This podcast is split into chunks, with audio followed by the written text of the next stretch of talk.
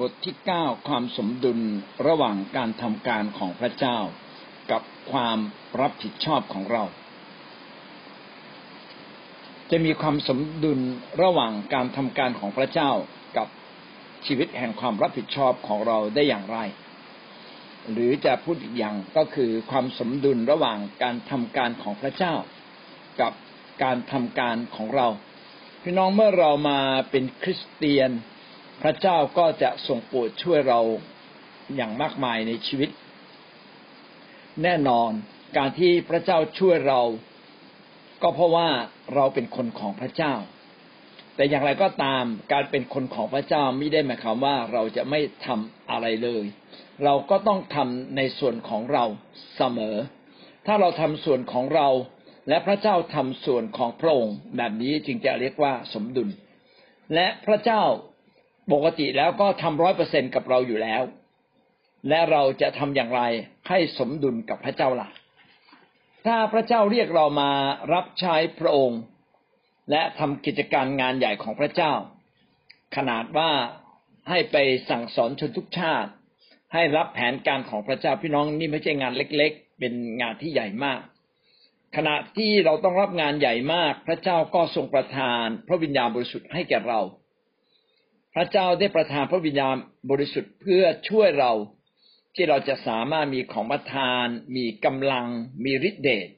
ในการดำเนินชีวิตและก็ในการรับใช้พระเจ้าด้วย พระเจ้าไม่อยากเห็นเราเป็นบุคคลที่ไม่ทำอะไร เป็นเหมือนร่างทรงที่ไม่มีความคิด ไม่มีการตัดสินใจ แล้วก็ถูกพระเจ้านำไป จริงๆเราไม่ใช่แบบนั้นนะครับ พระเจ้าสอนให้เราเป็นตัวของตัวเองในการคิดด้วย เรามีความสามารถในการคิด เรามีเสรีภาพในการใช้ความคิดในการตัดสินใจอย่างมากมาย พระเจ้าก็ปรารถนาให้เรามาใช้ความคิดและการตัดสินใจอย่างถูกต้อง เพื่อช่วยให้ชีวิตเราเติบโตขึ้นกับพระเจ้า และสามารถมาเป็นคำตอบในแผนการของพระเจ้าได้อย่างดี ความสมดุลนี้คืออะไร ความสมดุลนี้ก็คือการที่เรารับใช้พระเจ้าเกิดผลสูงสุด ด้วยการตัดสินใจนะเราต้องตัดสินใจนะครับ ตอบสนองพระเจ้ามอบถวายชีวิต แล้วก็พึ่งพาพระเจ้าอย่างสุดกำลัง พึ่งพาพระเจ้าอย่างสุดกำลัง ขณะเดียวกันก็คือทำอะไรครับทำอย่างเต็มที่ด้วย เห็นไหมมีสองอย่าง ในส่วนของเราเราก็ทำเต็มที่ ในส่วนของพระเจ้าใช้ความเชื่อ และเราก็จะได้รับเต็มที่ด้วย เช่นเดียวกัน ความความสมดุลนี้หมายไปถึงอะไรครับ ไม่เพียงแต่การงานของพระเจ้าที่จะเกิดความสำเร็จสูงสุดแต่ไปถึงชีวิตของเราด้วย ชีวิตเราก็ต้องพึ่งพาพระเจ้า เพื่อจะไปถึงการเติบโตเป็นผู้ใหญ่ในพระคริสต์สรุปง่าย ๆก็คือว่าในส่วนของพระเจ้าพี่น้องต้องใช้ความเชื่อ ใช้การมอบถวาย ใช้การตอบสนองอย่างเต็มที่ ในส่วนของเราทำอะไรครับ ในส่วนของเราเราต้องออกแรงเต็มที่ นะคิดทำตัดสินใจ สุดความสามารถสุดของประทาน สุดสิ่งต่างๆ ที่พระเจ้าให้กับเรามา เรามาดูตัวอย่างในพระคัมภีร์ เช่น อัครทูตเปาโล เปาโลเป็นคนที่มีความเชื่อมาก แต่ขณะเดียวกันจะเห็นไหมครับว่า เปาโลไม่เพียงแต่พึ่งพาพระเจ้ามาก ท่านเองก็ทำงานหนักอย่างที่สุดด้วย เป็นการพึ่งพาพระเจ้าร้อยเปอร์เซ็นในส่วนของตนเองก็ออกแรงรับผิดชอบ เช่นเดียวกัน ไม่มีข้อยกเว้นนะสองอย่างต้องไปควบคู่กัน แบบนี้จึงจะเรียกว่าการสมดุล ความสมดุลนี้มีความเชื่อนำหน้า มีความเชื่อนำหน้าหมายความว่าเราพึ่งพระเจ้า เต็มที่ก็ใช้ความเชื่อ เมื่อเราทำงานเต็มที่ก็ยังต้องใช้ความเชื่อ เพื่อให้ความสามารถของเรานั้นบวกกับการพึ่งพาพระเจ้า แล้วเกิดความสำเร็จอย่างยิ่งอย่างยิ่งใหญ่ เรามาดูเรื่องของความรอด ความรอดนั้นเป็นเรื่องที่พระเจ้ากระทำกับเราร้อยเปอร์เซ็นและเราทำอะไรล่ะ อ๋อเรารับด้วยความเชื่อ หมายความว่าในส่วนที่เรารับผิดชอบนั้น เราใช้ความเชื่อในการรับความรอด และเมื่อเรามีความเชื่อในชีวิตเรา เราก็จะไม่ดำเนินชีวิตแบบเดิมนะครับ เรารักษาความรอด จนถึงวันสุดท้ายด้วยการให้ความเชื่อนำหน้า แล้วก็เปลี่ยนแปลงพฤติกรรมของเรา ดังนั้นความเชื่อเปลี่ยนเป็นพฤติกรรม แล้วหน้าที่ของพระเจ้าคืออะไรหน้าที่ของพระเจ้าก็คือประคับประคองจนเราไปถึงความรอด เราดูเอเฟซัสบทที่สองข้อแปดถึงข้อเก้าด้วยว่าซึ่งเราทั้งหลายรอดนั้นก็รอดโดยพระคุณเพราะความเชื่อ เห็นไหมครับ เรารอดโดยการรับพระคุณแห่งการไถ่ของพระเจ้า เพราะความเชื่อเราจึงสามารถรับได้ม่ใช่โดยโดยเราตัว ไม่ใช่ตัวท่านทั้งหลายกระทำเองนะพระเจ้าทรงประทานให้เป็นสิ่งที่พระเจ้าประทานให้กับเรา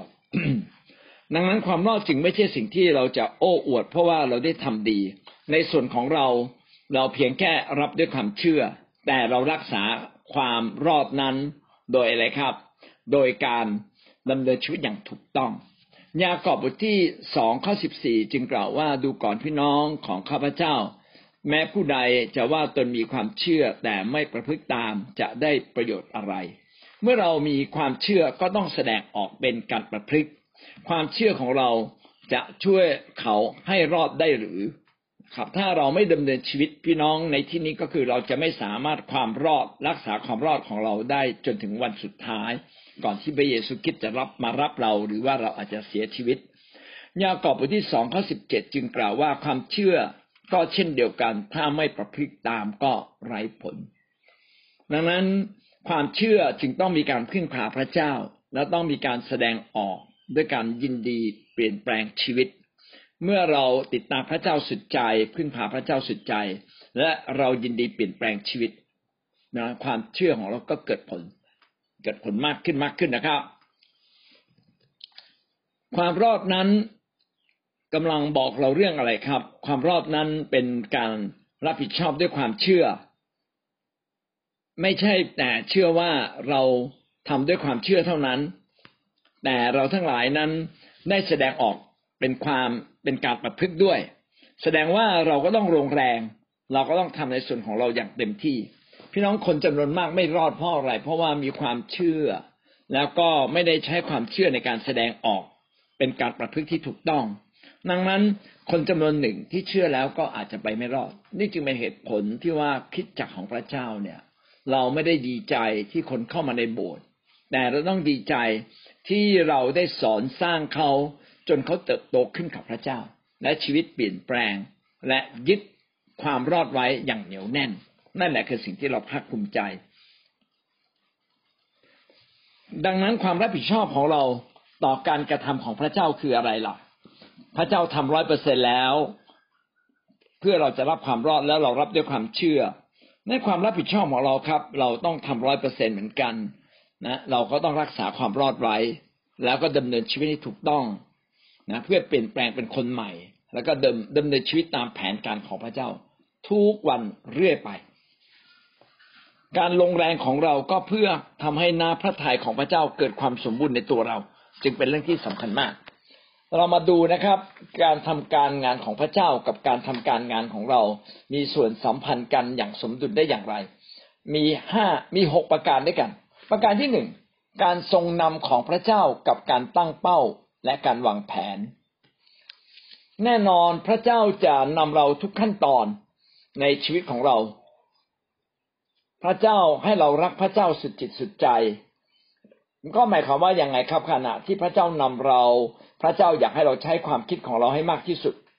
เพื่อเราจะสามารถดำเนินชีวิตอย่างถูกต้อง มามีส่วนขยายอาณาจักรพระเจ้า และเราก็ต้องตั้งเป้าวางแผน มันเป็นมันไม่ใช่สิ่งที่ขัดแย้งกัน แต่เป็นสิ่งที่ล้อไปกับพระเจ้า เมื่อพระเจ้านำพี่น้องเราก็ต้องเดินตาม และสิ่งสำคัญมากก็คือเราต้องตั้งเป้า และแผนงานของเราว่าเราจะทํำยังไงต่อไป สุภาษิตบทที่สิบเก้าข้อยี่สิบเอ็ดจึงกล่าวว่า ในใจ ของมนุษย์มีแผนงานเป็นอันมาก แต่พระประสงค์ของพระเจ้านั่นแหละจะดำรงอยู่ได้ แม้ว่าเราจะมีแผนงานมากมาย เราก็ต้องอยู่ภายใต้การทรงนำของพระเจ้าเป็นแผนการใหญ่ของพระเจ้า ถ้าแผนงานและการตั้งเป้าของเราอยู่ในแผนงานของพระเจ้า พี่น้องนี่คือความสำเร็จอย่างแท้จริง พระเจ้ามีพระประสงค์ให้เราสามารถดำเนินชีวิตนะครับ โดยเอาแผนการของเรามาอยู่ภายใต้แผนการของพระเจ้า ภายภายใต้แผนการใหญ่ของพระเจ้า เราจึงต้องวางแผนชีวิตแบบนี้ หลายครั้งเราไม่ได้วางแผนชีวิตของเราไม่ได้วางเป้าหมายชีวิตของเรา ให้อยู่ในแผนการของพระเจ้า แม้เราจะมีแผนการมากมาย มีการวางแผนมากมาย แต่แผนการเหล่านั้น แม้สำเร็จแล้วนะ ก็ยังมีคุณค่านิดเดียวแต่ถ้าเราวางเป้าหมายในชีวิตของเรา แล้วก็วางแผนงานในชีวิตของเรา เป้าหมายการงาน และเป้าหมายแผนงานมาอยู่ภายใต้แผนการใหญ่ของพระเจ้า พี่น้องนี่คือสิ่งที่ดีที่สุด และก็มีความหมายต่อชีวิตเรามากที่สุดเลย ยากอบบทที่สี่ข้อสิบสามถึงข้อสิบห้าโดยเฉพาะข้อสิบห้าจึงกล่าวว่า แทนที่จะพูดเช่นนั้น ท่านทั้งหลายควรพูดว่า ถ้าองค์พระผู้เป็นเจ้าทรงโปรดเราจะมีชีวิตอยู่ และจะกระทำสิ่งนี้หรือสิ่งนั้น แน่นอนเลย ถ้าพระเจ้าทรงโปรดสิ่งที่เราทำอยู่จึงจะมีความหมายนะเราจึงพยายามพาตัวเราเข้ามาอยู่ภายใต้แผนการของพระเจ้า แผนการของพระเจ้าเป็นแผนการที่พระเจ้าอวยพร เป็นแผนการที่พระเจ้าจะยกชู ดังนั้นถ้าชีวิตของเราเนี่ยอยู่ในแผนการของพระเจ้าถ้าพระเจ้าจะทรงโปรดเราอยู่ในแผนการของพระเจ้า พี่น้องดีที่สุดเลยและหวังว่าเราจะเข้ามาอยู่ในตรงนี้ของพระเจ้า เราจึงอย่าไปวางแผนนอกกรอบพระเจ้าจนเกินไป กลับมาดีกว่า ผมเห็นหลายคนดำเนินชีวิตแล้วก็บางทีอาจจะพบความสำเร็จในโลก แต่ระยะยาวจริงๆอะยี่สิบปีสามสิบปี ถ้าแผนการของเจ้าของเขาแม้สำเร็จเนี่ยไม่ได้สอดคล้องกับแผนการของพระเจ้า พี่น้องคิดว่ามันจะรอดหรือครับ ความรอดนั้นยากจริง ๆนะครับ เพราะว่าโลกกับพระเจ้ามันก็ ทิศก็ตรงกันข้ามกันอยู่แล้ว ดังนั้นเราอย่ามัวแต่ทำธุรกิจเลยนะครับทำยังไงพาให้ธุรกิจของเรามาอยู่ในแผนการใหญ่ของพระเจ้าสอดคล้องกับแผนการและน้ำพระทัยของพระเจ้า นี่คือสิ่งที่ดีที่สุด ส่วนการงานนะครับตะกี้เราพูดถึงแผนชีวิตเราควรจะอยู่ภายใต้ แผนการใหญ่ของพระเจ้าแล้วแล้วการงานเราล่ะ พี่น้องการงานของเราเราก็ให้พระเจ้าแทรกแซงนะครับ พื่อการงานต่างๆ จะได้มีพระเจ้าเข้ามาช่วยเรา การทรงนำของพระเจ้าหมายความว่าเราคิดของเราเต็มที่ แต่เราก็อนุญาตนะครับ ให้พระเจ้าเข้ามาแทรกแซงให้พระเจ้าเข้ามาปรับเปลี่ยนบางสิ่งบางอย่าง หรืออาจจะปรับเปลี่ยนทั้งหมดก็ยังได้เลยมีแต่เราจะต้องให้พระเจ้าเข้ามามีส่วนร่วมในชีวิตของเราจริง ๆ เพราะว่าพระเจ้านั้นรักเรา พระเจ้าอยากเห็นเรานั้นเดินในทางของพระเจ้าอย่างถูกต้อง เราจึงต้องพึ่งพาการทรงนำพร้อมควบควบคู่กับการวางแผนการของพระเจ้า เปาโลเองก็เช่นเดียวกันนะครับ แม้เปาโลจะมีแผนการตรงกับหลักการตรงกับแผนการของพระเจ้า แต่เปาโลก็ยินดี เมื่อพระวิญญาณบริสุทธิ์เข้ามาปรับเปลี่ยนทิศทางการทำงาน เปาโลก็ทรงรับไว้ ในโรมบทที่สิบห้าข้อยี่สิบ อันที่จริงข้าพเจ้าได้ตั้งเป้าหมายไว้อย่างนี้ว่าจะประกาศข่าวประเสริฐในที่ซึ่งไม่มีใครออกพระนามของพระเยซูคริสต์เพื่อข้าพเจ้าจะไม่ก่อขึ้นบนรากฐานที่คนอื่นได้วางไว้ก่อนแล้ว นี่คือเป้าหมายของเปาโลแต่ในกิจการบทที่สิบหกข้อหกถึงข้อเก้านะโดยเฉพาะข้อหกที่กล่าวว่า เมื่อพระวิญญาณบริสุทธิ์เข้ามาแทรกแซงแผนงานของเปาโลเปาโลยินดีเปลี่ยนเลยนะครับ ระวิญญาณบริสุทธิ์ห้ามมิให้กล่าวพระวจนะพระเจ้าในแคว้นเอเชียท่านเหล่านั้นจึงไปทั่วแคว้นฟีเจียกับกาลาเทีย แทนที่จะไปแคว้นเอเชียก็คือตุรกีปัจจุบัน แต่เปาโลก็เปลี่ยนนะครับ เปลี่ยนไปแคว้นฟีเจียกับกาลาเทีย อย่างนี้เป็นต้น แสดงว่าเราอาจจัดความสมดุลเป็น ไม่ใช่บอกว่าพระเจ้าอย่ายุ่งกับชีวิตของผม จริง ๆ ชีวิตของเราควรจะอยู่ในแผนการของพระเจ้าก่อนนะเมื่อเราวางแผนสิ่งใด ๆ ก็ตาม พึ่งพาพระเจ้าครับ พระเจ้าจะทำให้แผนงานของเราเกิดความสำเร็จมากยิ่งขึ้น ความสมดุลในการตั้งเป้าและวางแผนก็คืออะไรครับ ก็คือเรารับผิดชอบส่วนของเราอย่างเต็มที่ในการตั้งเป้าวางแผนโดยเอาข้อมูลต่างๆ ขณะเดียวกันก็เปิดใจว่าพระเจ้าจะทำการงานอะไรในชีวิตของเราบ้างไหมและ เมื่อพระเจ้าสื่อสาร พี่น้องเราก็ปรับเปลี่ยนหรือบางทีอาจจะได้มาไม่ได้มาจากพระเจ้าโดยตรง แต่อาจจะมาจากผู้นำคือพระเจ้าพูดผ่านผู้นำและเราก็ยินดีปรับเปลี่ยน ถ้าเราสามารถทำงานสอดคล้องกับแผนงานของพระเจ้าและแผนงาน เป็นอันหนึ่งอันเดียวกันกับผู้นำสิ่งนั้นเกิดผลอย่างมากมาย ไม่ใช่ว่าในคิดจักหนึ่งหนึ่งแต่ละคนก็ทำตามใจตัวเองตามแผนการของตัวเอง โดยที่ไม่ได้สนใจว่าแผนการใหญ่ของคิดจักคืออะไร การเกิดผลก็จะไม่สามารถทำได้อย่างดี เช่นเดียวกันถ้าคิดจักใดคิดจักหนึ่งต่างคนต่างทำเราอยู่ในคิดจักความหวังด้วยกัน เรามีสุพนิมิตใหญ่ในการนำเราห้าห้าด้านด้วยกัน ไม่ว่าจะเป็นแสนคนห้าทวีปใช่ไหมครับ เนี่ยเราก็ต้องให้การงานของพระเจ้า เนี่ยนิมิตอันนี้นำเรา แล้วทุกคนก็พุ่งพุ่งเป้าอันเดียวกัน ต่างคนต่างช่วยกันทำไม่ช้าไม่นานงานของพระเจ้าก็เกิดความสำเร็จ นั่นคือประการที่หนึ่งความสมดุลระหว่างการทรงนำกับการที่เราพยายามจะวางแผน แล้วก็ตั้งเป้าของเรา ประการที่สองการรักษาโรค โดยการอัศจรรย์ที่เกิดธรรมชาติ กับการรักษาโรคโดยแพทย์นะโดยวิธีธรรมชาติ เห็นไหมมีสองวิธี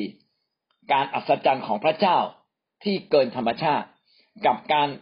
รักษาของหมอที่มันเป็นวิธีตามธรรมชาติวิถีของการรักษาโรค มักจะมีคำสอนบางคำสอนที่ผิดที่ไม่สมดุล ก็บอกว่าเราใช้ความเชื่อเต็มที่เลยป่วยอะไรก็ไม่ต้องหาหมอยาเม็ดเดียวก็ไม่ต้องกินยังไงก็พระเจ้าก็รักษาเรา สิ่งนี้ไม่ใช่ไม่ดีนะครับ ดี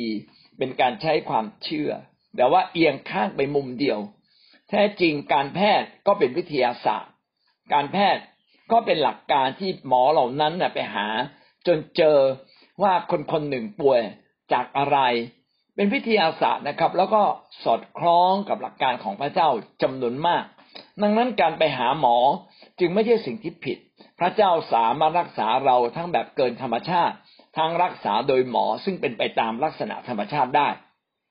ดังนั้นเราจึงไม่ควรเกี่ยง ว่าการไปหาหมอเป็นสิ่งผิด เป็นสิ่งที่ต่ำกว่าน้อยกว่า พี่น้องเราควรจะใช้ความเชื่อก่อน แล้วเมื่อเราใช้ความเชื่อถึงจุดหนึ่งแล้ว เออการรักษาโรค สามารถไปหาหมอนะครับ พี่น้องถ้าไปหาหมอนะพี่น้องก็ไปหาหมอนะครับ แล้วก็ขณะที่หาหมอก็อธิษฐานด้วย ไม่ใช่แบบว่าปล่อยให้เป็นหน้าที่ของหมอแล้วเราก็ไม่ใช้ความเชื่อก็ไม่ได้นะมีน้องคนหนึ่งไปเข้าโรงพยาบาล ปรากฏว่าเขาป่วยแล้วหมอก็ให้ยาปฏิชีวนะฆ่าเชื้อแอนตี้แบคทีเรียทำไปทำมาจนสิบห้าวันก็ยังไม่ดีขึ้นเลย วันหนึ่งก็หมอก็แปลกใจว่า เอ๊ะที่ผิวหนังเนี่ยมีเกร็ดแปลกๆหมอก็สกิดแล้วก็เอาไปตรวจหมอก็รู้สึกว่าเออเนี่ยน่าจะเชื้อรา ก็ก็ให้ยาฆ่าเชื้อราที่ค่อนข้างจะแรงเพราะว่าน้องคนนี้สุขภาพร่างกายเขาอ่อนแอ ปรากฏว่าการให้ยาฆ่าเชื้อรา น้องคนนี้กลับหายไข้ในมาที่สามไม่น่าเชื่อเลย เพราะว่าเราอธิษฐานเผื่อเสมอว่าพระเจ้าอย่าถึงทางตันในการรักษา ขอพระเจ้าให้หมอเนี่ย เกิดสติปัญญา แล้วช่วยดูแลคนไข้คนนี้อย่างดี เออ ไม่น่าเชื่อเลย ตอนแรกหมอก็วินิจฉัยผิดไปนะครับ ว่าเกิดจากแบคทีเรีย แต่พอใช้ยาฆ่าเชื้อรา ซึ่งตรงข้ามกับแบคทีเรีย น้องคนนั้นกลับหายขึ้นมา ก็เลยหยุดยาฆ่าเชื้อแบคทีเรียเลย รักษาเชื้อราอย่างเดียวหายจริง ๆ เลย เห็นไหมครับว่า แท้จริงแล้วพระเจ้าก็ใช้ทั้งสองแบบนะครับ ใช้ทั้งฝ่ายธรรมชาติที่ที่หมอพยายามใช้วิธีทางมีความรู้ทางวิทยาศาสตร์ไปรักษาขณะเดียวกัน ก็ใช้วิธีความเชื่อที่เกินธรรมชาติ ในพระคัมภีร์เดิมเนี่ยก็ได้พูดถึงการดูแลสุขภาพโดยวิธีธรรมชาติมากมาย เช่นสุขอนามัยในการทานอาหาร การทานอาหารนั้นในพระคัมภีร์เดิมก็เขียนเอาไว้นะครับ ว่าเราจะต้องอทานสัตว์ที่ไม่เป็นมลทินนะต้องทานสัตว์สัตว์ที่สะอาดเท่านั้นนะเช่นสัตว์บกนะครับ พูดถึงสัตว์บกที่สะอาดนะและสัตว์บกที่ไม่สะอาดหรือเป็นมลทิน เช่น กระจงผากระต่ายหมู พวกนี้เป็นสัตว์ที่ไม่สะอาดนะฮะ แล้วก็ถ้าเป็นซากก็ห้ามกินเลยเด็ดขาดเพราะว่าปัจจุบันเนี่ยอะไรที่เป็นซากเราไม่ควรกินนะครับ คือมันตายก่อน ถ้ามันตายโดยที่เราไม่ได้ไปฆ่ามันเชื้อโรคก็เริ่มเพิ่มพูน และการตายแบบเนี้ยการตายจะใช้ระยะเวลายาวนาน ร่างกายผลิตสารตัวหนึ่ง ซึ่งเป็นพิษและซ่านอยู่ในเลือดซ่านอยู่ในเลือดถ้าเราไม่ได้เอาเลือดออกไปนะไอสิ่งที่เป็นพิษก็อยู่ในเนื้อแล้วเราก็กินทั้งเนื้อและเลือด เพราะฉะนั้นร่างกายก็ต้องรับโทษจากสารพิษซึ่งเวลาสัตว์เหล่านั้นก่อนจะถูกฆ่ามีการตกใจอย่างยิ่ง ก็ทำให้มันหลั่งสารนั้นออกมาในกระแสเลือดอย่างนี้เป็นต้น ตอนหลังนักวิทยาศาสตร์ก็พบว่าการฆ่าสัตว์ที่ดีควรจะฆ่าอย่างไรนะครับ แล้วก็ต้องเอาเลือดออกให้หมดที่สุดมากที่สุดได้อย่างไร การกินเนื้อสัตว์ควรจะกินเนื้อสัตว์ที่สุกเท่านั้น และสัตว์แปลกๆ เราไม่ควรกิน เพราะปัจจุบันเราก็พบแล้วนะครับ ว่ามีสัตว์แปลกๆบางอย่าง มีเชื้อไวรัส แล้วก็เชื้อไวรัสนั้น ถ้ากินสดๆนะครับ สัตว์สดสัตว์ที่มีไม่ตาย แล้วก็สดๆหรือตายเดี๋ยวนั้นเราก็กินเลยไม่ได้ใช้ความร้อนทำให้สุกก่อน ไวรัสก็เข้าสู่ร่างกายเราได้ สัตว์น้ำนะครับที่สะอาดและไม่สะอาด สัตว์น้ำที่สะอาดไม่มีมลทินก็คืออต้องมีครีบนะฮะ ต้องมีครีบแล้วก็ต้องไม่มีกลิ่นอย่างเงี้ยเป็นต้น แต่ทุกอย่างจะเลวีนิติบทที่สิบเอ็ดข้อเก้าถึงข้อสิบสองแต่ของทุกอย่างที่อยู่ในน้ำไม่มีครีบและกริดจะเป็นเศษสัตว์เล็กๆในน้ำหรือสัตว์ที่มีชีวิตเป็นสัตว์ที่พึงรังเกียจแก่เจ้าเห็นไหมถ้าไม่มีครีบนะครับ และไม่มีกริดอันนี้ไม่ควรกิน ต้องมีครีบกับมีกริด ดังนั้นปลาไหลควรกินไหมปลาไหลนี่ไม่น่ากินนะครับ เพราะไม่มีครีบไม่มีเกริดเป็นต้นนะครับ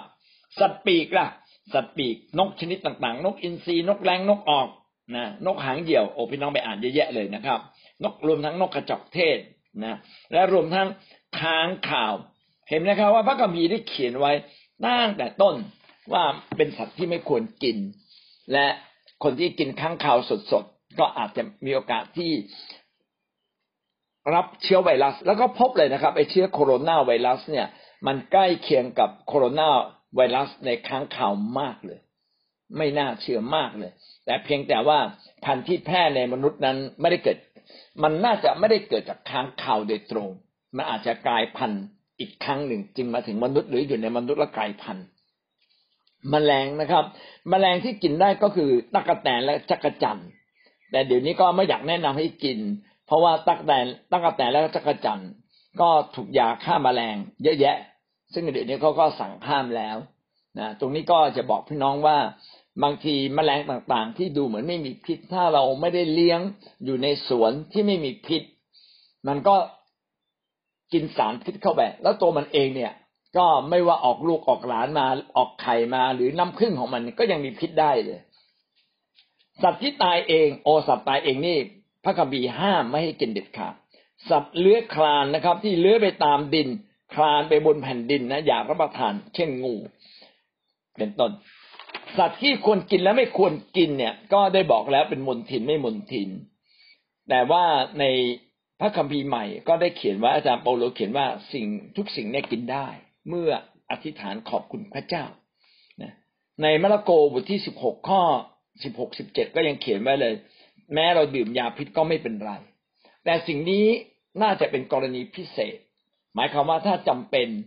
ท่านต้องอธิษฐานแล้วก็เชื่อในฤทธิเดชอำนาจพระเจ้า แต่อย่าไปทดลองพระเจ้า เราดื่มยาพิษไปทำไม เราก็มีโอกาสที่จะถูกสารพิษแล้วเรามีโอกาสตาย จริงไหมครับ งั้นอะไรก็ตามที่มีสารพิษแล้วก็มีโอกาสทำให้ชีวิตเราย่ำแย่ลงอ่อนแอลง เราก็ควรจะพยายามหลีกเลี่ยง ทำตามพระคัมภีร์ก็น่าจะเป็นสิ่งที่ดีที่สุด และปัจจุบันนักวิทยาศาสตร์ก็ได้ค้นพบแล้วว่าที่พระคัมภีร์ได้กล่าวไว้หลายสิ่งหลายอย่างถูกต้องจริงๆ เป็นการยืนยันนะหลักการของพระเจ้าซึ่งเป็นต้นกำเนิดแห่งความรู้ทั้งสิ้น เรามาดูภาชนะใส่อาหารและอุปกรณ์ต่างๆ ภาชนะที่ต้องทำความสะอาดนะครับ ถ้ามีอะไรตกลงไปก็เป็นมลทินนะ ถ้าภาชนะนั้นเป็นไม้ เป็นเสื้อผ้า เป็นหนังสัตว์ เป็นกระสอบนะในเลวีนิติบทที่สิบเอ็ดข้อสามสิบสองถึงสามสิบแปดภาชนะดินนะถ้าสิ่งเหล่านี้มีสิ่งที่ตายตกลงไป หรือมีน้ำหยดลงไปนะครับ แล้วน้ำนั้นเป็นมลทิน ทั้งหมดนี่ก็มลทินหมดเลยพี่น้องนี่คือเรื่องจริงครับก็คือว่าถ้ามีน้ำก็จะมีแบคทีเรีย มีน้ำก็จะมีเชื้อโรคเล็ก ๆ ที่เรามองไม่เห็น มีแดดต้องไปตากจนมันแห้ง หรือจะให้ดีที่สุดก็คือซัก ซักเอาอาหารออกไป เศษอาหารที่มันติดอยู่ออกไป เมื่อเศษอาหารหมดไปเชื้อโรคมันก็หมดไป ภาชนะนั้นจึงจะสะอาด แสดงว่าพระเจ้าได้พูดถึงความสะอาดแบบที่มนุษย์มองไม่เห็นนะเราเพิ่งมามองเห็นเมื่อสักสองร้อยปีนี้เอง ว่ามีสัตว์ตัวเล็ก ๆ ที่สามารถทับเป็นพิษเป็นภัยแก่เราได้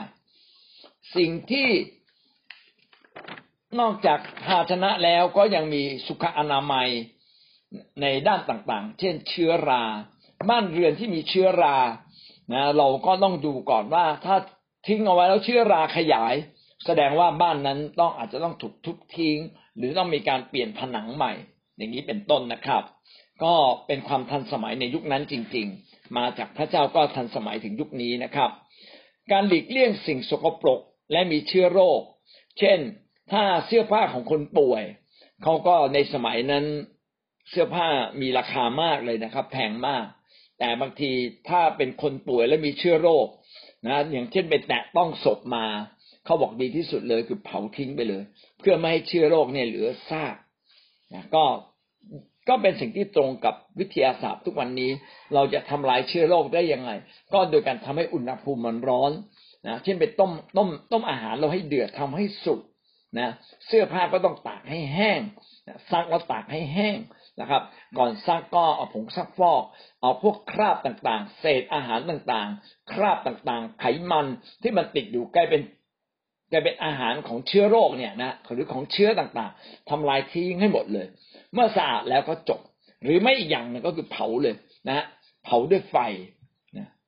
นี่ยเสื้อผ้าที่เปื้อนเชื้อโรคก็ซักนะหรือตัดออกหรือเผาด้วยไฟ การเผาด้วยไฟก็เป็นวิธีการทำลายที่ดีที่สุดนะครับ หรือสิ่งที่ไหลออกจากร่างกายในหน้าร้อยเจ็ดสิบเราจะจัดการกับสิ่งที่ออกในร่างกายได้อย่างไร พี่น้องสิ่งที่ออกจากร่างกายมนุษย์ส่วนใหญ่เป็นอาหารของสิ่งมีชีวิตเล็ก ๆ ได้ มันจึงเป็นแหล่งเพาะเชื้อโรคต่างๆนะครับ ถ้าผู้ใดไปแตะต้องสิ่งไหลออก เราก็ไม่รู้ว่าสิ่งไหลออกเนี่ยไหลออกมานานมากน้อยแค่ไหน มีโอกาสเป็นมลทินมากเลยนะอันดับแรกคือต้องไปล้างนะพูดถึงน้ำลาย พูดถึงสิ่งที่ไหลออกจากร่างกายเรา พี่น้องทุกวันนี้เราป้องกันโควิด เราก็ป้องกันอะไร สิ่งที่กระเด็นมาจากน้ำลาย ถูกไหมฮะ เวลาไอจามกระเด็นไปสี่ห้าเมตรเลยนะเราจึงต้องมีหน้ากากปกป้องเอาไว้ หน้ากากเนี่ยปกป้องเพื่อหนึ่งเชื้อจากตัวเราไปไม่ถึงคนอื่น ขณะเดียวกันของคนอื่นมาก็ต้องผ่านกรองที่หน้ากากเราก่อน ก็จะสามารถเป็นการป้องกันไวรัส หรือบางทีทุกวันนี้เขาก็แนะนำเลยเอารถเนี่ยไปตากแดดตากแดดเลย ประมาณสิบห้านาทีถึงสามสิบนาทีนะไวรัสในรถก็ตายหมด อย่างเงี้ยเป็นต้น การแยกคนป่วยออกมาเพื่อป้องกันการติดเชื้อ ในสมัยนั้นโรคที่เขาป้องกันมากก็คือโรคเรื้อน ใครเป็นโรคเรื้อนต้องออกนอกสังคมไปเลย ไม่ให้อยู่ในสังคมนะครับ ไปอยู่จนกว่าหาย หายค่อยกลับมา เมื่อกลับเข้ามาแล้วก่อนกลับเข้ามาก็ต้องไปตัดผมตัดเผ้าให้หมดเลยนะครับ นะ ไปชำระล้างเสื้อผ้าตัวเองนะกลหนวดกลเขากลหมดเรียบเลย หลังจากนั้นอาบน้ำเสร็จจึงจะเข้ามาได้ เห็นนะเป็นการป้องกันการติดต่อ ทุกวันนี้นะการป้องกันการโควิดถ้าเราออกไปนอกบ้าน เวลาเข้าบ้านทำไงอะ เราก็ต้องนะอาบน้ำสระผมขนาดนี้เลยนะอาบน้ำสระผมรองเท้าถอดไว้นอกบ้านนะแต่ฝรั่งเนี่ยเขาใส่รองเท้าเข้าบ้านเลย ปรากฏว่าเขาอาบน้ำทั้งตัว แต่ว่ารองเท้าเขาอะติดเชื้อมาเรียบร้อยแล้ว เดินไปเดินมาเชื้อโควิดก็อยู่ในบ้านนะแล้วอากาศเขาก็ไม่ร้อนเท่าบ้านเรา ดังนั้นเชื้อโควิดก็สามารถติดตัวเขาได้อย่างง่ายดายงั้นต้องมีการแยกโรคออกไปอย่างชัดเจนนะใครที่จะไม่มีโอกาส เปื้อนโรคก็คือคนที่ต้องทำความสะอาดร่างกายจริง ๆ ใครเปื้อนก็ไปอยู่ข้างนอก ไปอยู่อีกที่หนึ่งที่กักเอาไว้นะครับ การรักษาโรคโดยวิถีโดยวิถีทางธรรมชาติ พี่น้องพระเจ้าให้เราดูแลสุขภาพในวิถีธรรมชาติด้วย เช่นการกินผักเป็นยา อันเป็นพื้นฐานจนถึงการแพทย์ณปัจจุบันนี้ พระเจ้าสร้างพืชที่มีเมล็ดทั้งหมดเป็นอาหารหรือยาแก่เรา พี่น้องทราบไหมครับว่าธัญพืชเนี่ยกลายเป็นอาหารที่มีคุณค่ากับเรา เวลาเราไปสีนะครับ สีข้าวข้าวสาลีสีจนรำมันออกไป ปรากฏว่าสิ่งที่มีคุณค่ามันหายไปนะเราก็กินแต่คาร์โบไฮเดรตอย่างเดียวเลยนะคือเรียกว่าคาร์โบไฮเดรตเก้าสิบเก้าเปอร์เซ็นต์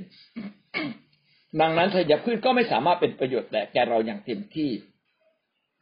แต่ถ้าเรามากินเมล็ดพืชจริง ๆ คือกินทั้งทั้งโวเกรนะคือ เม็ดมันทั้งหมด พี่น้องก็จะกลายเป็นอาหารที่มีคุณค่ากับเราอย่างแท้จริง อิสยาบทที่สาสิบแปดข้อยี่สิบเอ็ดได้พูดถึงการเอาขนมมะเดื่อมาแผ่นหนึ่ง แล้วมาแปะไว้ที่พระยอดก็คือฝี ปรากฏว่า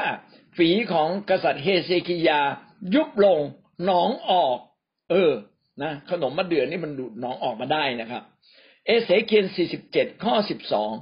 นะตามฝั่งทั้งสองฝากแม่น้ำมีต้นไม้ทุกชนิดที่เป็นอาหาร เห็นไหมว่าอาหารที่ดีนั้นก็มาจากต้นไม้มาจากพืชนะครับ เยเรมีบทที่แปดข้อยี่สิบสองไม่มีพิมเสนในกิเลอาบหรือ ไม่มีแพทย์ที่นั่นหรือ เห็นไหมครับว่าพูดถึงพิมเสนนะยังมีอ่ เขาเรียกว่าสมุนไพรหรืออีกหลาย ๆ อย่าง ซึ่งใช้มาแต่โบราณ พระเจ้าก็อนุญาตให้ใช้ในร่างกายของเราได้ แสดงว่าการรักษาโรคไม่ได้จำกัดเพียงแค่การอัศจรรย์ เราสามารถดูแลสุขภาพร่างกายของเราด้วยการทานอาหารที่ดีนะแล้วก็ทำตามวิธีการที่ถูกต้อง เช่น อย่าให้สิ่งที่เป็นมลทินสิ่งที่เป็นมีเชื้อโรคมาสัมพันธ์กับเราหรือแตะต้องเรา การดื่มไวน์เพื่อรักษาโรคก็มีเขียนไว้ในหนึ่งที่โมทีบทที่ห้าข้อที่สิบสามกล่าวว่า อย่าดื่มแต่น้ำอีกต่อไป แต่จงใช้เหล้าอางุ่นบ้างเล็กน้อย เพื่อประโยชน์แก่กระเพาะอาหารของท่าน และโรคที่บังเกิดแก่ท่านหนึ่งเนืองเขาพบว่าการทานแอลกอฮอล์เล็กน้อยไม่มากนะครับแล้วก็โดยเฉพาะจากเหล้าอางุ่นซึ่งมีสีสีแดงนะฮะสีแดง หรือสีอื่นๆ ตามสีขององุ่นเนี่ย สามารถที่จะทำให้เกิดการขับลม และสามารถทำให้ร่างกายเลือดลมเนี่ยเดินดีขึ้นได้งั้นเราต้องต้องดูว่าสิ่งใดเป็นประโยชน์แล้วใช้ให้เหมาะสมนะครับ แต่ถ้าเรากินมากไปก็เกิดความเมามาย แล้วก็ทำให้ตับเรามีปัญหานะทำให้คนสะดุดนะครับเหตุฉะนั้นก็เราก็ต้องระมัดระวังเรื่องการดื่มไวน์ถ้าเป็นไปได้ก็อย่าดื่มซะเลยจะดีกว่านะครับ การเดินขับพระเจ้า ก็จะทำให้เรามีสุขภาพดีทำตามหลักการของพระเจ้าสุขภาพก็จะดีนะครับและยิ่งเรารับใช้พี่น้องจิตวิญญาณเราดี ชีวิตเราก็ดีขึ้นด้วย ก็มีตัวอย่างผู้รับใช้ของพระเจ้าหลายคนไม่เพียงแต่กินอาหารอย่างดี แต่รับใช้พระเจ้านะร่างกายก็แข็งแรง อย่างเช่น ป้าสาย อายุเจ็ดสิบกว่าแล้วก็ยังแข็งแรงเลย สิ่งนี้กำลังบอกเราว่าเราต้องดูแลสุขภาพของเรา และไม่ใช่เป็นการไม่ใช้ความเชื่อ เป็นการใช้ความเชื่อผ่านวิถีธรรมชาติ ซึ่งพระเจ้าให้แล้วก็มีเขียนไว้ในพระคัมภีร์ด้วย พูดถึงความป่วยนะครับ พี่น้องความป่วยเนี่ย บางครั้งก็เกิดจากการที่เราไม่ได้เดินกับพระเจ้าจริงๆนะเกิดจากการที่พระเจ้าทรงตีสอนเรา สุขภาพบางครั้งก็ไม่ได้เกิดจากบาปบางครั้งก็เกิดจากบาปเราก็ต้องสนใจ ถ้าสมมุติว่าสุขภาพบางอย่างเกิดจากบาป ผมว่าอันดับแรกง่ายที่สุดเลยนะครับ เป็นโรคอะไรอธิษฐานก่อนเลย พึ่งพาพระเจ้าและอธิษฐาน ถ้าเป็นไม่มาก เออถ้ายังไม่ดีขึ้นเอ๊ะสำรวจชีวิตนิดนึงเราได้ทำบาปอะไรไปไหมหรือว่าวันนี้พระเจ้ากำลังตีสอนเราเรื่องอะไร หรือว่าอาจจะเป็นน้าพระทัยของพระเจ้าที่ไม่อยากให้เราไป จึงให้เราป่วย นะเราก็ต้องค้นหาให้เจอบางทีพระเจ้าก็ซ่อนบางสิ่งบางอย่างไว้ แต่ถ้าเราอธิษฐานแล้วก็พยายามพินิจพิจารณาดู เราก็จะรู้เลยว่าบางอย่างไม่ได้เกิดจากความบาปนะเป็นสิ่งที่พระเจ้าอนุญาตให้เกิดขึ้นนะบางอย่างก็เกิดจากบาป ถ้าเกิดจากบาปทำไงก็สารภาพบาปนะครับ เมื่อเราสารภาพบาปเราก็ยังไม่หาย เอ๊ะพระเจ้าอนุญาตให้เกิดขึ้นแล้วมันยังไม่หาย โอ้มันหมายถึงอะไรอะพี่น้องต้องขอพระเจ้าต่อไปแต่ไม่ได้หมายความว่าเราไปหาหมอไม่ได้ พี่น้องการหาหมอก็เป็นวิธีการหนึ่งในการดูแลสุขภาพร่างกายของเรา แต่ก็ไม่ได้หมายความว่าทุกคนจะไปหาหมอ เพราะว่าเดี๋ยวนี้บางโรคนั้นหาหมอก็แพงมาก อย่างแรกๆในการตรวจโควิดนะเขาไม่ให้ตรวจเลย ถ้าจะตรวจนะแปดพันบาทเดี๋ยวนี้ลดลงมาแล้วเหลือสี่พันบาทนะต้องเป็นการตั้งใจจริง ๆ เลย ตรวจโควิดสี่พันบาทนี่ไม่ใช่ถูกเลยใช่ไหมฮะบางคนบอกเออไม่เป็นไรหรอก ถ้ามันเป็นแล้วเข้ามาว่ากันเผื่อจะได้ตรวจฟรีนะแต่อย่างไรก็ตามนะครับ พี่น้องที่รักครับกำลังบอกว่า เราก็พึ่งพระเจ้าเต็มที่ขณะเดียวเดียวกันเราก็ดูแลสุขภาพของเราอย่างเต็มที่ด้วยเช่นเดียวกัน และเราก็รับใช้พระเจ้าเต็มที่ ไม่ใช่ดูแลสุขภาพจนไม่รับใช้ หรือรับใช้แล้วละเลยการดูแลสุขภาพนะและเมื่อมีปัญหาสุขภาพ เราก็ควรจะอธิษฐาน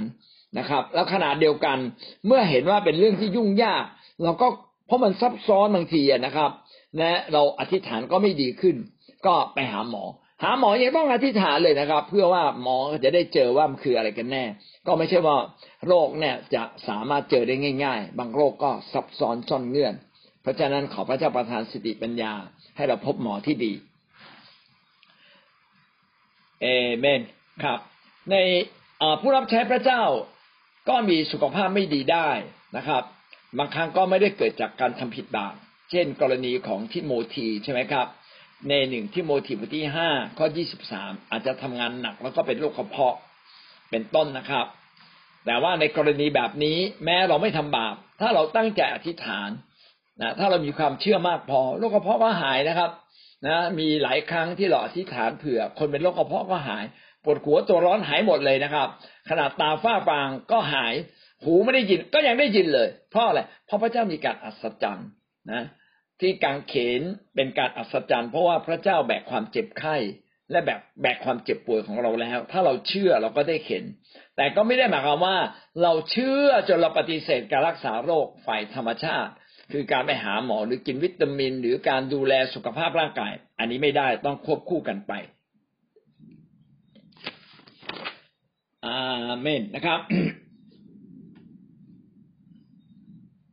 ดังนั้นความสมดุลคืออะไรครับ ความสมดุลก็คือการใช้ความเชื่อในการรักษาโรคโดยการอัศจรรย์ ขณะเดียวกันนะเราก็ดูแลความเจ็บไข้ของเราตามธรรมชาติ แห่งโลกนี้ เท่าที่เป็นไปได้และอะไรที่เป็นความบาป ถ้าเรารู้ก็ต้องสารภาพ แล้วก็บอกพระเจ้านะขณะที่เรารักษาโรคบางทีก็เป็นสิ่งที่เกินความธรรมชาติที่หมอจะรักษาได้ เราก็ต้องขอ อธิษฐานเผื่อหมอด้วย เพื่อหมอจะได้พบแล้วเราก็จะได้รับการรักษาอย่างดีเลิศที่สุด แต่สำหรับตัวผมเองนะครับหมว่าคิดว่าเมื่อเรามีความเชื่อหลายหลายโรคก็หายได้จริง ๆ แล้วก็สุดท้ายถ้าไม่หายก็ขอพึ่งพระเจ้าขอพึ่งพระเจ้าจริง ๆ แล้วพระเจ้าก็ทรงมีพระเมตตาบวกกันรักษาโรคนะพระเจ้าก็หาย บางทีหมอบอกรักษาไม่ได้ละถ้าหมอรักษาไม่ได้ เหลือผู้เดียวละเหลือพระเจ้า ดังนั้นก็ไม่อยากให้ความหวังเราจบอยู่ที่หมอหมอบอกรักษาไม่ได้ แล้วเราก็บอกเออไม่ได้ก็ไม่ได้วะแสดงว่าจบไม่จบนะครับ ในความจบนั้นยังมีพระเจ้ายังมีทางออกพิเศษเสมอนะก็ขอให้เราคาดหวังต่อไปนะถ้าเป็นหน้าพระทัยของพระเจ้าอันยิ่งใหญ่นะบางทีเราก็หายโรคอย่างอัศจรรย์ในเวลาที่เหมาะสมได้ เอเมนครับ นั่นคือสองประการที่ผ่านไปนะครับ ประการที่หนึ่งก็คือความสมดุล ระหว่างการนำของพระเจ้า กับการตั้งเป้าหมายนะครับ อันที่สองก็คือการรักษาโรคโดยการอัศจรรย์ที่เกินธรรมชาติกับการหาหมอ ซึ่งเป็นการรักษาแบบธรรมชาติ ประการที่สามการทำงานของพระวิญญาณบริสุทธิ์ก่อให้เกิดการสำนึกผิด และการท้าทายให้รับเชื่อ การทำงานของพระวิญญาณบริสุทธิ์ พระวิญญาณบริสุทธิ์ทำงานอย่างไรกับเราหรือครับ แน่นอนก่อนที่ เราจะบังเกิดใหม่ พระวิญญาณบริสุทธิ์ทำงานในใจเราทำงานในใจเราดนใจให้เราสำนึกบาปและพระวิญญาณบริสุทธิ์ขณะที่เราสำนึกบาปเมื่อเราต้อนรับพระองค์ก็เราก็เกิดการบังเกิดใหม่ ส่วนหน้าที่ของการที่เราจะทำให้คนหนึ่งเกิดความเข้าใจ ยังเป็นหน้าที่ของมนุษย์นะครับ เราต้องพูดอธิบาย หรือเราต้องท้าทาย ไม่ได้เป็นการขัดแย้งเลยครับ เมื่อเราพูดอธิบายท้าทาย ก็จะทำให้เขาเกิดความเข้าใจ ความเข้าใจก็ทำให้พระวิญญาณสามารถนำคำของพระเจ้าที่เขาเข้าใจนั้นแทงลึกลงมาในจิตใจทำให้ไปถึงจุดสูงสุดจุดลึกที่สุดในชีวิต แล้วเขาตัดสินใจจากการเชื่อพระเยซูยอห์นบทที่สามข้อห้ากล่าวว่าพระเยซูตรัสว่าเราบอกความจริงแก่ท่านว่า ถ้าผู้ใดไม่ได้บังเกิดใหม่จากน้ำแต่พระวิญญาณผู้นั้นจะเข้าในแผ่นดินของพระเจ้าไม่ได้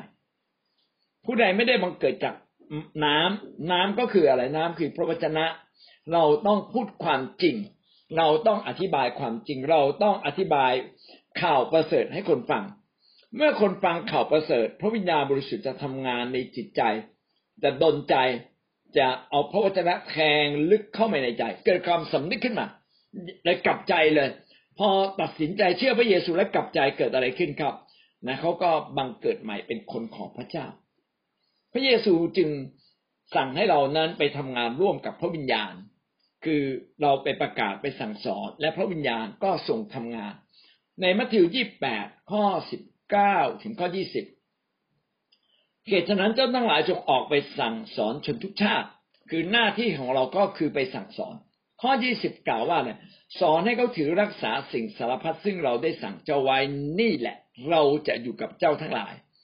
คำว่าอยู่กับเจ้าทั้งหลายแปลว่า พระวิญญาณบริสุทธิ์จะทรงอยู่ด้วยกับเราขณะที่เราพูด พระวิญญาณบริสุทธิ์จะทำงานในใจเขาอันนี้จึงเป็นเหตุผลที่เวลาเราคนหนึ่งเราไปกันเป็นทีมเพื่อจะไปประกาศ คนหนึ่งกำลังเป็นพยาน ส่วนคนที่เหลือเนี่ยต้องอธิษฐานอยู่ในใจ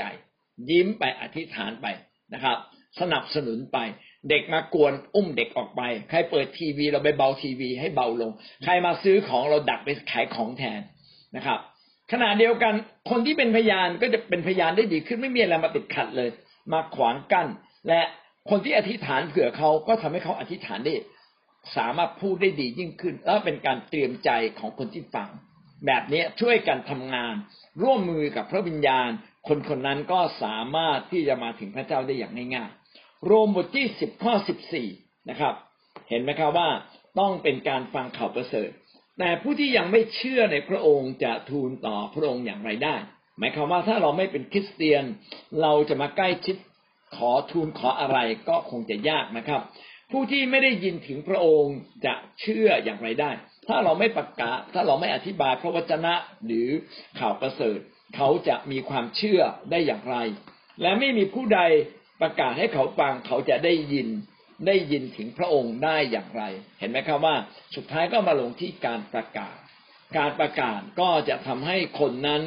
ได้ฟังได้ยินได้เข็น เช่น คนเกาหลีคนญี่ปุ่นเนี่ยชอบไปติดป้ายสูงๆตามต้นไม้ พระเยซูไถ่บาปเออบางทีคนคนอ่านบางคนก็ไม่ค่อยชอบ แต่จะมีคนอีกจำนวนหนึ่งที่อ่านแล้ว พระวิญญาณไปทำงานในใจปึ้งเออ จริงฮะ ถ่ายบาปเกิดความสนใจขึ้นมาเลย พอมีคนไปประกาศเรื่องการถ่ายบาปพระเยซูมาถ่ายบาปใช่เลย ผมเคยรู้มาก่อน ผมเคยอ่านผ่านป้ายแบบเนี้ย พระเยซูมาถ่ายบาปเห็นไหมครับว่าต้องเป็นการเกิดจากความเข้าใจมีคนพูดมีมีการประกาศ มีการติดป้ายให้เห็นนะครับ แล้วสิ่งเหล่านั้นพระวิญญาณก็ทำให้ลึกลงไปในใจ แล้วมีการประกาศอีกก็ทำให้เขาเกิดความเข้าใจมากขึ้น ผมจำได้ว่ากว่าผมจะมาเชื่อพระเยซู คนเป็นพยานกับผมหลายรอบมากเลย หลายรอบจริงๆนะแล้วพระวิญญาณพยายามทำงาน แต่ไปแล้วจนแล้วจนรอดมารมันก็ทำงานแทนนะครับ ผมก็ไม่มาหาพระเยซูเออแล้วก็มีครั้งสุดท้าย ผมเปิดใจมากเลยนะผมนั่งรถเมย์ไปมหาชัย แล้วก็มีคนประกาศข่าวประเสริฐให้ผมฟัง ขณะที่ประกาศข่าวประเสริฐให้ผมฟังเนี่ยนะผมโอ้อยากรับเชื่อมากเลยนะ แต่ผมก็ไม่ได้ถามเพราะว่าผมควรจะทำอย่างไรนะครับ แล้วคนนั้นก็ไม่นำผมรับเชื่อ ผมรู้เลยคนนี้ไม่ใช่ชาวความหวังแน่เลย ถ้าเป็นความหวังเขาต้องนำผมรับเชื่อนะครับ เพราะว่าเสียดายมากเลยวันนั้นผมก็พลาดไปก็ไม่ได้มาเชื่อไปอยู่ผ่านไปอีกหลายปีเนี่ยกว่าถึงจะได้มาเชื่อพระเยซูเสียดายมากนะครับ ดังนั้นถ้าเราเข้าใจประเด็นนี้นะครับพี่น้องก็จะประกาศข่าวประเสริฐขณะเดียวกัน ก็จะพาคนมาเชื่อพระเยซูนะทำงานร่วมกัน เปาโลตั้งใจไปประกาศทุกที่ที่ยังไม่มีใครประกาศเห็นไหมครับว่าเปาโลก็อยากไปทุกที่เลย เพื่อให้ข่าวประเสริฐแพร่ออกไปนะขณะเดียวกันเรามาดูกรณีของฟิลิปนะครับ ฟิลิปเนี่ยพยายามไปอธิบายให้ขันทีชาวเอที่โอเปียฟังนะเข้าใจพระคัมภีร์ ขณะที่เขาอธิบายให้ขันทีฟัง ขันทีเนี่ยเกิดเป้งขึ้นมานะก็คือพระวิญญาณทำงานไงทำงานในใจของขันที ปิ๊งเลยอ๋อที่พระคัมภีร์ที่อ่านนี้หมายถึง พระเยซูผู้มาไถ่บาปขอเชื่อพระเยซูเลย เนี่ย เห็นไหมครับว่าเราเองจึงต้องทำงานร่วมกับพระวิญญาณ ดังนั้นการท้าทายให้คนเชื่อการอธิบายคนเชื่อไม่ผิดนะแต่ถ้าหากเราไม่อธิบายแล้วท้าทายคนเชื่อก็เป็นการยัดเยียดความเชื่อ กระโดดจากความรู้เพียงเล็กน้อยนะแองเกิลสเกลใช่ไหมฮะลบสี่ลบห้า นะยังไม่เชื่ออะไรเลยนะ ยังสงสัยอยู่แล้วกระโดดปึ้งรับเชื่อเลย ถึงตอนนั้นน่ะ มีโบในความรู้เยอะแยะ แล้วพอเขาเชื่อเราก็ไม่ได้อธิบาย ไม่ได้สอนเขาต่อ มาโบสอีกนะ มาโบสอีกมาแค่อีก แต่ไม่ได้เติมความรู้ที่เขาขาด ขาดการปลุกฝังพระวจนะ อันเป็นระบบให้กับเขาทำให้พลาดไปเลย ดังนั้นสองอย่างต้องทำพร้อมกัน หน้าที่ของเราก็คือสอนคน ประกาศแนะนำคนประกาศก็ต้องประกาศถูกต้องห้านิ้วนะครับ พระเจ้า ความบาป มนุษย์ ความบาป ความรอดพระเยซูนี่ยครบถ้วนคนเกิดความเข้าใจ ความเชื่อเพิ่มเติมลงไปนะครับพระวิญญาณดนใจอยู่ข้างในปึ้งเชื่อเลย ดังนั้นการที่เราพยายามอธิบายไม่ผิดนะครับ การที่เราท้าทายคนก็ไม่ผิด นะแต่อย่าลืมที่จะสอนเขา อย่าลืมที่จะแจกเอกสารนะใบชีวิตใหม่นะเรื่องของการต้อนรับพระคริสต์แล้วก็ชี้แจงให้เขาฟังอีกครั้งหนึ่ง เมื่อเขาเชื่อแล้วก็ตามก็จะทำให้เกิดความบริบูรณ์และพระวิญญาณบริสุทธิ์ก็จะทำงานในใจเขาต่อไปเปาโลเก่าวคำพยานนะครับในกิจการยี่สิบสองข้อหนึ่งถึงข้อสองจะเห็นว่าเปาโลก็พยายามพูดคำพยาน เพื่อเชิญชวนคนให้มาเชื่อพระเยซู พี่น้องสิ่งนี้กำลังบอกอะไรเราครับว่าเราอะต้องประกาศหน้าที่คือเราต้องประกาศหลักความจริงแห่งพระเจ้า แล้วก็พยายามอธิบายให้ครบถ้วนนะครับ อย่างที่ว่าประกาศเรื่องพระเยซูก็ให้ครบห้านิ้วเป็นข่าวประเสริฐนะครับ เมื่อคนมาเชื่อก็ต้องแจกเอกสาร การติดตามพระคริสต์หรือการชีวิตใหม่นะครับ ให้คนได้เห็นได้ฟังเพื่อจะเติมสิ่งที่ขาดให้เต็ม แล้วพระวิญญาณล่ะพระวิญญาณทำงานในใจ ตั้งแต่กลับใจ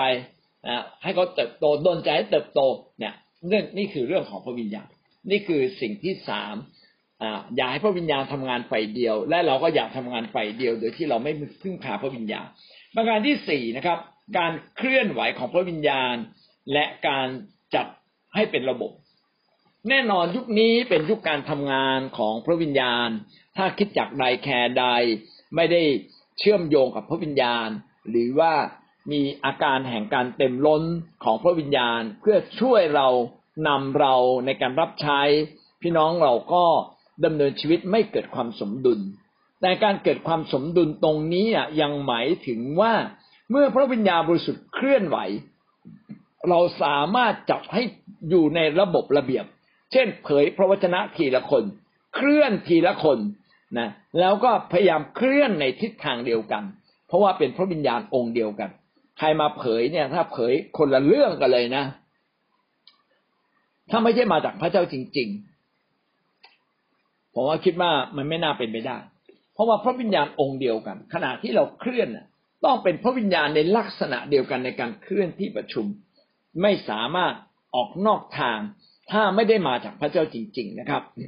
ดังนั้นถ้าพระเจ้าเคลื่อนผ่านบุคคลได้ใช้ของประทานพี่น้องต้องใช้ของประทานเต็มที่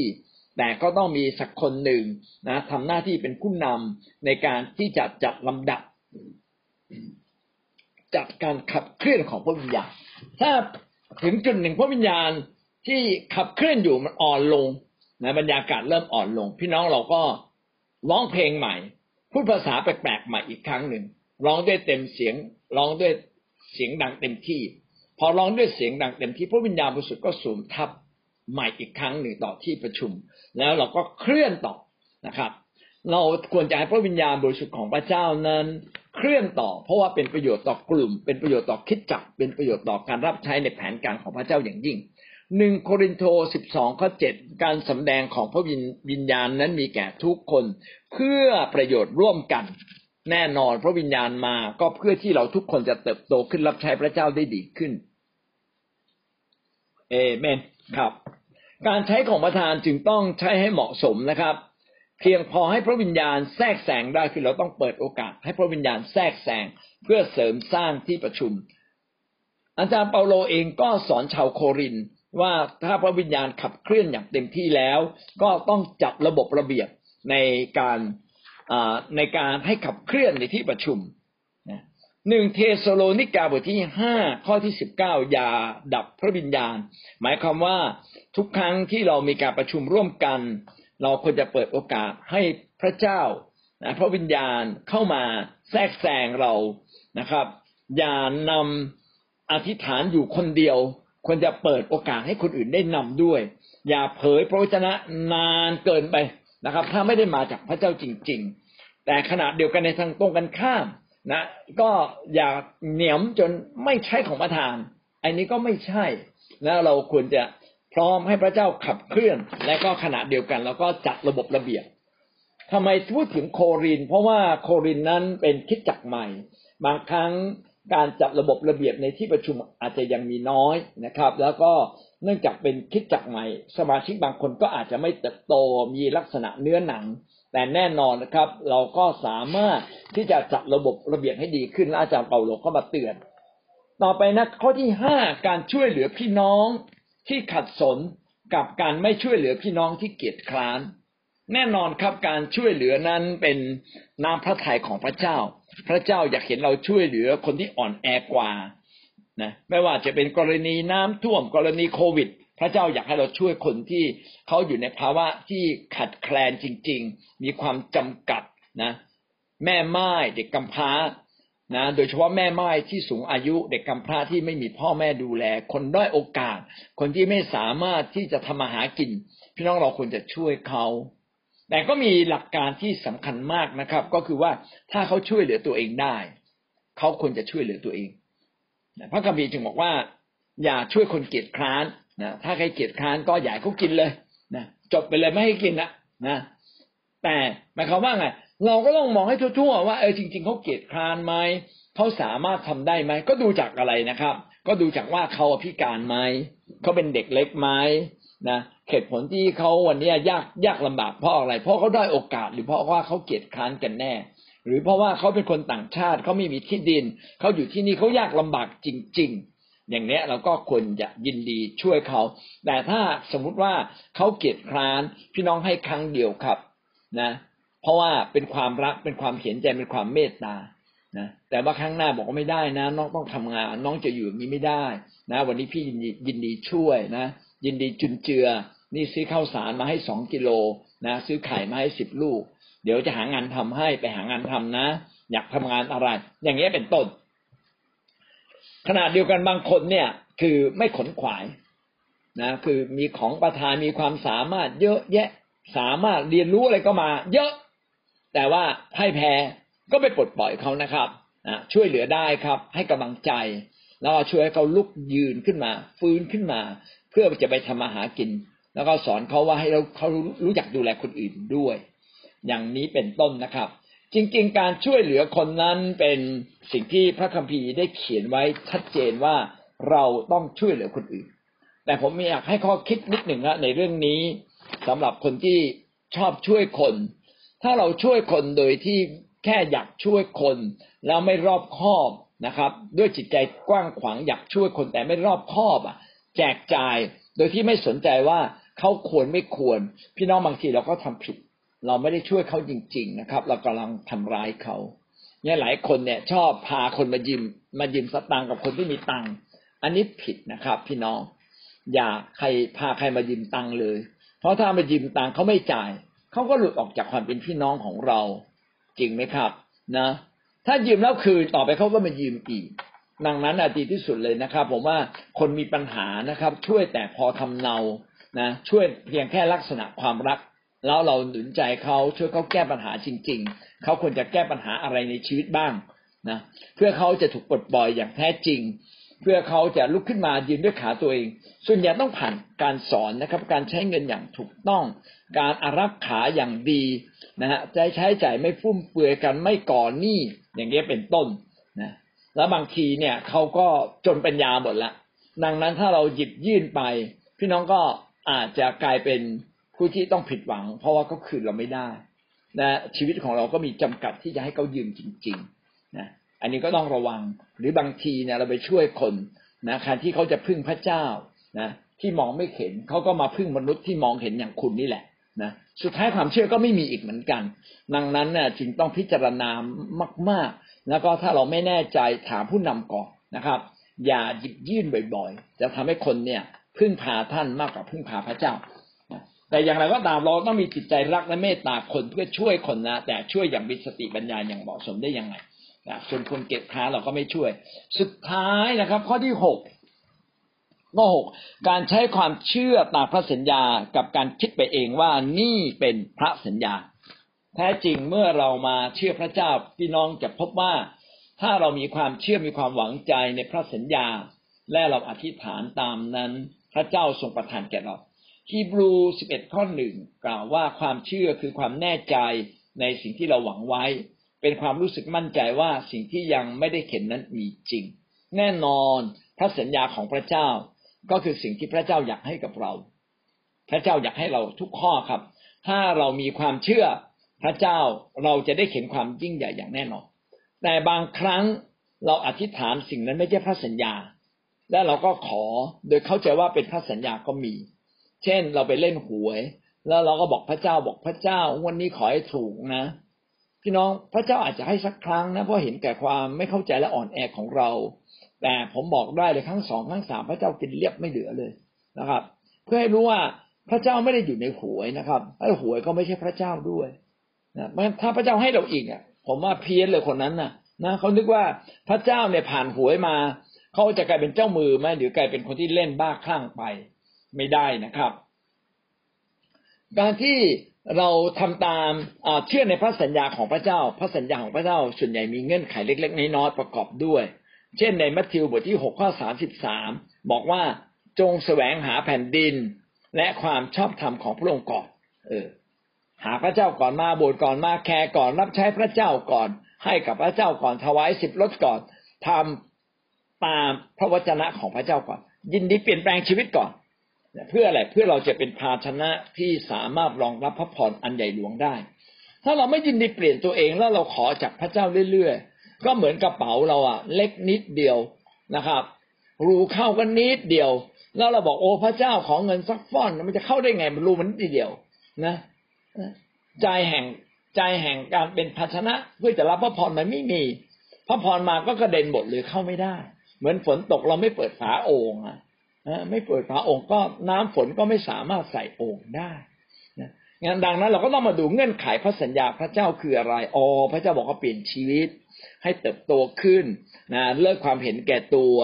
เลิกความเกี้ยวกราดนะเราก็ค่อยๆเปลี่ยนค่อยๆเปลี่ยน เมื่อภาชนะเราใหญ่ขึ้น เราก็รับพระพรมากขึ้น แต่บางคนนั้นดื้อแพ่งนะครับ พยายามขอ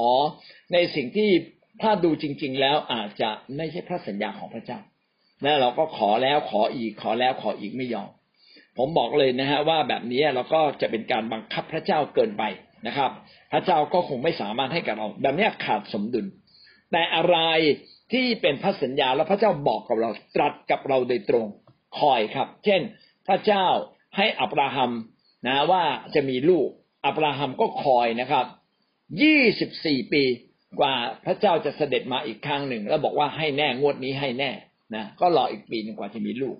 รวมแล้วยี่ห้าปี พระสัญญาของพระเจ้านั้น ถ้าพระเจ้าพูดกับเราก็เป็นสิ่งที่เป็นจริงและเป็นไปได้ แต่บางอย่างเป็นพระสัญญาของพระเจ้า แต่ไม่ใช่พระประสงค์ของพระเจ้าในเวลานั้นสำหรับเรา เช่น โมเสสไม่ได้เข้าคณะอันน่ะ โมเสสอยากเข้า แต่พระเจ้าบอก ไม่ใช่พระประสงค์ของเราที่ให้เจ้าเข้า ไม่ใช่นาพระทัยของเรา เราจะเอาตัวอย่างของเจ้าให้คนรู้ว่าจงยำเกรงพระเจ้าให้มาก สุดท้ายโมเสสก็ต้องยินดีผมก็อยากจะบอกว่าบางครั้งพระเจ้าก็ใช้เรานะครับ อนุญาตให้เราเจ็บนะ เพื่อบางสิ่งบางอย่างที่เหนือกว่าสิ่งที่เราขอ เปาโลก็ขอให้หนามที่ยอกอยู่ในอกนั้นหาย พระเจ้าก็บอก เอออยู่อย่างนั้นแหละดีแล้วจะได้ทำใจนะนาวิดขอลูกที่หายป่วย พระเจ้าก็ไม่อนุญาตให้ลูกคนนั้นตายเป็นการตีสอนดาวิดนะโยเซฟเองกว่าจะได้รับพระสัญญาที่จะมาครอบครองอียิปต์พี่น้องรอเวลามากกว่าสิบปี อาจจะถึงสิบห้าปีด้วยซ้ำนะตกต่ำลงเรื่อยๆนะถึงเวลาพระเจ้าก็เร่งและทำให้สำเร็จ ดังนั้นอะไรที่พระเจ้าบอกท่านเป็นพันสัญญา พี่น้องคิดไว้เถอะครับ มีวันเวลาของพระเจ้า แต่อะไรที่ไม่ใช่ตรวจสอบดูก่อน ไม่แน่ใจก็ถามผู้นำดู ก็ขอให้เราได้เข้าใจนะครับว่ามีความสมดุลระหว่างการใช้ความเชื่อในพระสัญญากับการคิดไปเองว่านั่นคือพระสัญญา และหวังว่าชีวิตเราจะเติบโตขึ้นทั้งความเชื่อและชีวิต เพื่อเราจะเป็นภาชนะนะในการรองรับพระพรที่มาจากพระเจ้านะนะขอพระเจ้าได้อวยพรเรานะครับ วันนี้เราก็เรียนหกอย่างด้วยกัน มีอะไรบ้างเอ่ยทุกทวนเล็กน้อยนะครับ อันที่หนึ่งก็คือว่า ความสมดุลในการทำงานของพระเจ้ากับการทำงานของเราประการที่หนึ่งนะพระเจ้าก็ทำงานโดยการนำเรา หน้าที่เราก็คือตั้งเป้าวางแผนและทำอย่างสุดฝีมือและเต็มที่ และเราควรจะตั้งเป้าชีวิตของเรา ให้สอดคล้องกับการนำของพระเจ้าก็คือแผนการของพระเจ้า ต่อมาการรักษาโรคที่เกินอัศจรรย์ที่เกินธรรมชาติกับการรักษาโรคผ่านหมอตามธรรมชาติ พี่น้องทั้งสองอย่างเป็นสิ่งที่เป็นไปได้ และเราควรจะใช้ความเชื่อนำหน้านะครับ ประการต่อมาก็คือเราอะจะต้องดูแลสุขภาพของเรา เพราะว่าพระคัมภีร์ได้เขียนไว้นะครับ อะไรที่ไม่ไม่แยกจากโรคได้ เราก็ต้องแยกจากโรค อะไรดูแลสุขภาพเราเองได้ เราก็ควรจะดูแล ประการที่สามการทำงานของพระวิญญาณกับการท้าทายให้รับเชื่อ พระวิญญาณจะทำงาน เมื่อเราได้ท้าทายคน เมื่อเราสอนคน เมื่อเราพูดพระวจนะ และเราก็ควรจะขณะที่เรารับใช้พระเจ้าทำแบบนี้ เราก็ควรจะพึ่งพาพระวิญญาณด้วยเสมอนะครับ ข้อที่สี่การเคลื่อนไหวของพระวิญญาณนั้นก็ควรจะมีระบบระเบียบนะเพื่อให้พระวิญญาณสามารถขับเคลื่อนได้เกิดประสิทธิภาพยิ่งขึ้น และเราต้องเปิดโอกาสให้พระวิญญาณทำงาน ข้อที่ห้าการช่วยเหลือพี่น้องที่ขัดสนกับการไม่ช่วยเหลือพี่น้องที่เกียจคร้าน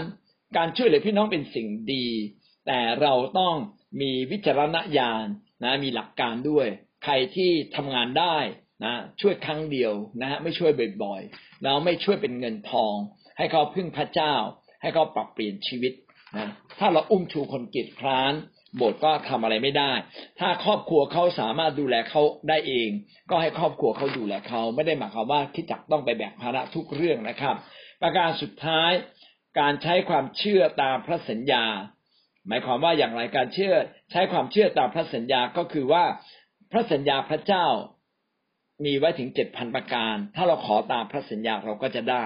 แต่บางอย่างถ้าไม่ใช่พระสัญญาอาจจะไม่ได้นะครับ หรือบางอย่างแม้เป็นพระสัญญา แต่พระเจ้าเห็นว่าไม่เหมาะสมนะ พระเจ้าก็ไม่ไม่ต้องการให้กับเรา ก็ยกตัวอย่างให้ดูแล้ว แต่อย่างไรก็ตาม เราก็ควรจะใช้ความเชื่อในพระสัญญา และทุกพระสัญญาก็มีเงื่อนไขนะเราก็ทำตามเงื่อนไขด้วยเอเมนนะครับในก็สิ่งที่เราเรียนรู้นะครับ ความสมดุลในสิ่งที่พระเจ้าทำและสิ่งที่เราต้องทำเอเมนครับ ขอพระเจ้าอวยพรครับสวัสดีครับ